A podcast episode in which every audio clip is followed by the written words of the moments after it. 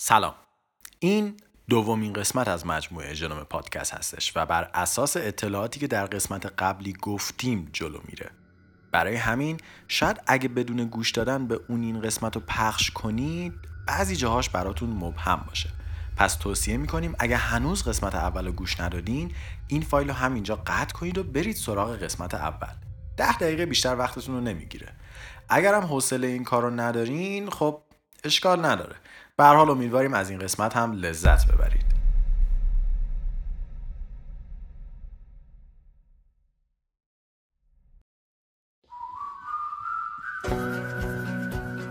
DNA این مولکول هیجان انگیز و عجیب نقشه ساخت همه ماست.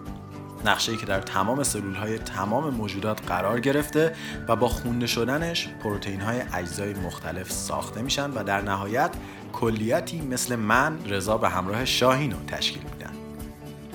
ولی یک سال اساسی که پیش میاد اینه که خب این دی ای که انقدر طولانیه دقیقا کجای سلول های ما قرار گرفته؟ همینطوری توی هسته سلول افتاده؟ یا مثل یه نخ دندون خیلی طولانی که یکی پرد کرده باشه روی زمین میمونه که هر پروتئینی که قرار ساخته شه میاد یه تیکش رو می‌کنه با خودش می‌بره. خب یه جورایی هم بله هم نه. یعنی بستگی به سن سلول و وضعیت دی ای داره. ای در اوایل عمر سلول که فرایند ساخت و ساز پروتئین در جریان و مولکول دائما در حال برداشت کپی و خونده شدنه دور یک پروتئین به اسم هیستون پیچیده و در هسته پراکنده است که بهش میگن کروماتین.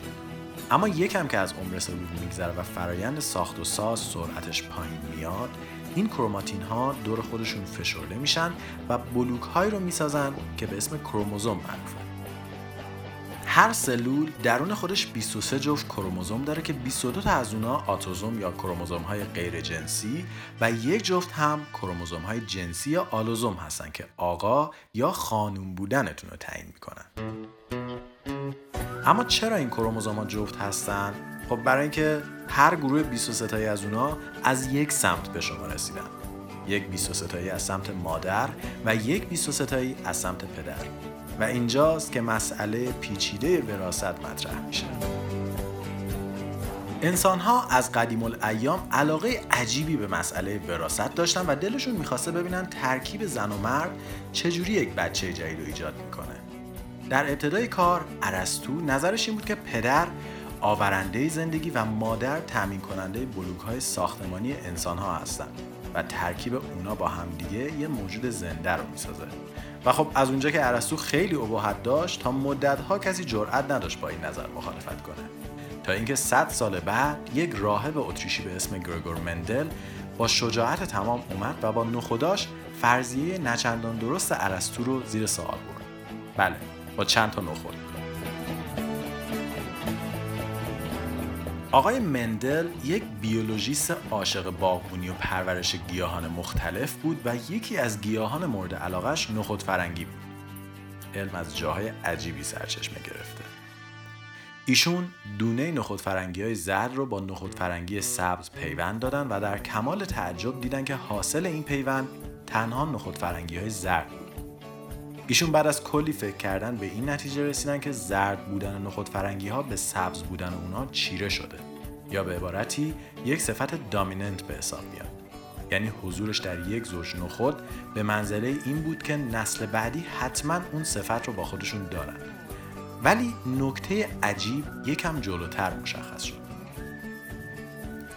وقتی مندل نسل بعدی این نخودها رو پیوند داد به طرز عجیبی از دو نخود زرد نخود فرنگی های سبز تولید شد.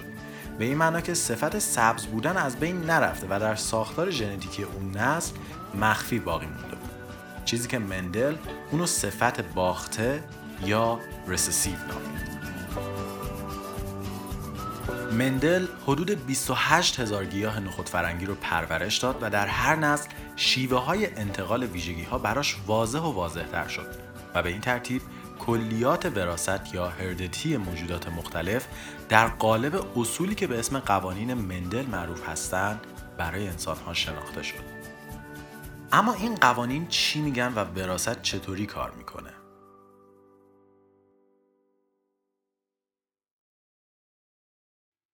همونطور که گفتیم هر سلول شما دو جفت 23 کروموزومی داره که یکی از پدرتون و دیگری از مادرتون دریافت شده و داخل این 46 کروموزوم ژنهایی هستن که خصلت‌های مختلف شما رو مشخص می‌کنن ژنها شامل بخشی به خصوص از ای هستند که برای ساخت پروتئین های مختلف به کار برده میشن.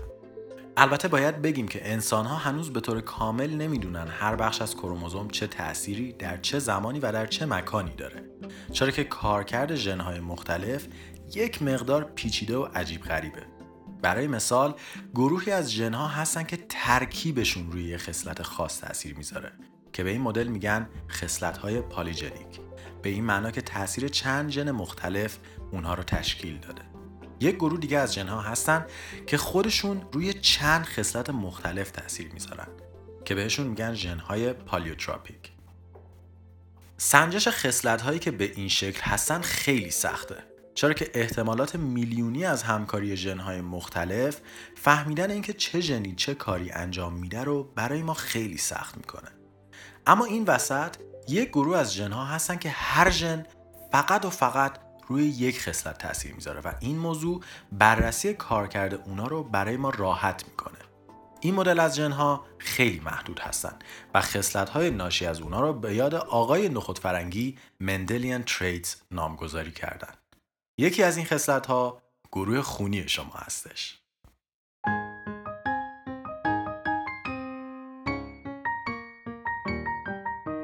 مثلا فرض کنید که ژن یا آلل مربوط به گروه خونی آقای خونه آ و مال خانم هم او باشه. حالا اگه بهتون بگیم که گروه خونی آ به او چیرگی داره احتمالا حدس می‌زنید که همه بچه های این زوج خوشبخت قرار گروه خونیشون آ بشه. ولی خب دارین اشتباه حدس می‌زنید.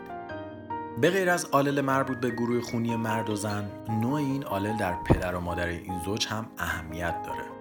برای مثال در نظر بگیریم که مادر این آقا گروه خونی او داشته و پدر این آقا هم گروه خونی آ. و خب چون آ به او برتری داشته گروه خونی آقای شده آ. ولی چون مامانه گروه خونی او داشته اون او در ژنوتیپ یا همون ساختار ژنتیکی آقا به صورت نهان باقی مونده. چیزی که بهش heterozygous یا دگرمانند یا غیر یک نواخت میگن. یعنی آلل های مختلفی از یک صفت در ژنوتیپ طرف موجوده. حالا از اون ور در نظر بگیریم که مامان بابای خانومه هر دوشون گروه خونیشون او بوده و تنها گروه خونی موجود در ژنوتیپ این خانم گروه او هستش. چیزی که بهش میگیم هموجاینس یا همانند یا یک نواخت. که یعنی در ساختار ژنتیکی خانومه فقط آلل او هستش. حالا برای اینکه ببینیم گروه خونی بچه های اینا چجوری میشه یه بازی ساده انجام میدیم. یه مربع چهار بخشی درست می‌کنیم که ستونهاش نماینده دو آلل مربوط به مادر یعنی او و او و ردیفهاش هم نماینده دو آلل مربوط به پدر هستن یعنی آ و او. و قانون بازیمون هم اینه. جایی که آ و او به هم می‌خورن آ برنده میشه و جایی که او و او به هم می‌خورن او. اگه بازی رو درست انجام بدین می‌بینین که دو تا از خونه ها همیشه او و دو تا از خونه ها همیشه آ به دست میان. پس یعنی شانس آ یا او شدن گروه خونی بچه های این خانواده پنجا پنجا هستش. به همین سادگی.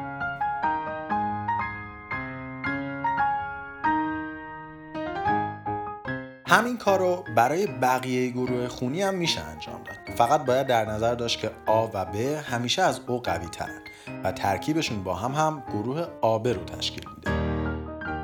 یا هم اینکه برای دیدن جدول کامل چگونگی ترکیب شدن گروه های خونی می‌تونید به وبسایت ما مراجعه کنید. تازه بجز گروه خونی ویژگی هایی مثل احتمال وجود برخی سرطان ها و یا حتی کوتاهی و بلندی انگشت های دست هم از دیگر خصلت های مندلی هستند که احتمال وراستشون به یک ژن خاص برمیگرده و قابل محاسبه هستش. ولی دیگه ما این کار انجام نمیدیم. تا چند وقت دانشمندا بر این باور بودند که رنگ چشم هم تنها به یک ژن وابسته است. ولی تحقیقات جدید نشون داده که احتمال وراثت رنگ چشم ممکنه به چندین ژن دیگه هم مرتبط باشه و به این سادگی که فکر می‌کردیم نبوده. همونطور که گفتیم این خصلت ها مربوط به کروموزوم های آتوزوم یا غیر جنسی هستن که هم از پدر میان و هم از مادر و اون وسط با هم مچ میندازن. یک گروه دیگه از خصلت ها هم وجود داره که مخصوص کروموزوم 23 هستن و فقط از سمت یکی از اعضا می‌تونن منتقل بشن. یکی از این خصلت ها کچلی هستش. بله. کچلی در بخش X کروموزوم 23 ما وجود داره و یک ژن باخته یا رسسیو هستش. و از اونجا که در مردها مقابل X کروموزوم Y قرار داره و چیزی نیست که اونو خونسا کنه خب کچل میشه. در حالی که در خانوم ها جفت 23 کروموزوم هر دو X هستش و احتمال اینکه دو تا ژن باخته کچلی کنار هم قرار بگیرن خیلی کمه. برای همین کچل نمیشن. پس اگه یه روز موهاتون ریخت می‌تونید برین از خانواده مادرتون تشکر کنید. جدا از این خصلت های جزئی و نسبتا خاص و تاثیراتش در ظاهر شما بعضی وقتها کروموزوم ها می‌تونن آسیب های خیلی جدی به انسان وارد کنن. برای مثال بیماری سندروم دان که ما در حال کار بر روی قسمت کامل براش هستیم به خاطر حضور یک کروموزوم اضافه در جایگاه 21 در افراد خودش نشون میده و در حال حاضر هم یک سری تحقیقات رابطه مستقیمی و بین اختلالات کروموزومی در بعضی بیماران آتیسمی ثابت کرده. و اینها تازه معروفترین و شناخته شده ترین نمونه ها از اختلالات کروموزومی هستند.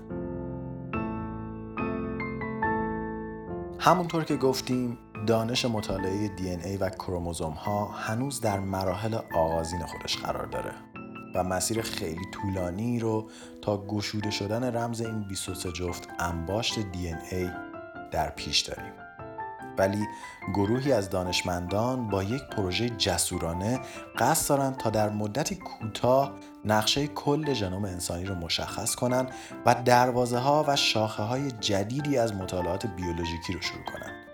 اما پروژه ژنوم انسانی چیه و چطور قصد داره در مدتی کوتاه کل ژنوتیپ انسانی رو رمزگشایی کنه؟ نقش ابزارهایی مثل کریسپر در این مسیر چی می‌تونه باشه؟ و در نهایت اینکه آیا این پروژه می‌تونه به حل بزرگترین مشکلات انسانی ختم بشه؟ اینا همه سوالاتی هستن که در قسمت بعدی استرینکست به اونها می‌پردازیم. پس در سومین و آخرین قسمت از مجموعه ژنوم با ما همراه باشید. استرینکست توسط من رضا حریریان و شاهین جوادی نژاد تهیه و ساخته شده. برای اطلاعات بیشتر درباره پادکست می‌تونید به وبسایت ما مراجعه کنید و یا ما رو در اینستاگرام، تلگرام و یا ناملیک دنبال کنید. اگه از این مجموعه خوشتون اومده حتما اونو با دوستاتون به اشتراک بذارید و اونا رو به خانواده استریمکست دعوت کنید و اونها رو هم در هیجان انگیزترین قسمت این سگانه با خودتون همراه کنید اگر هم خیلی از این مجموعه خوشتون اومده می‌تونید به وبسایت ما برین و وارد صفحه جدید حمایت ما بشید و در نهایت اگه شما ایده یا سوالی دارید که فکر می‌کنید می‌تونه به یه قسمت خوب تبدیل بشه برای ما بفرستینش.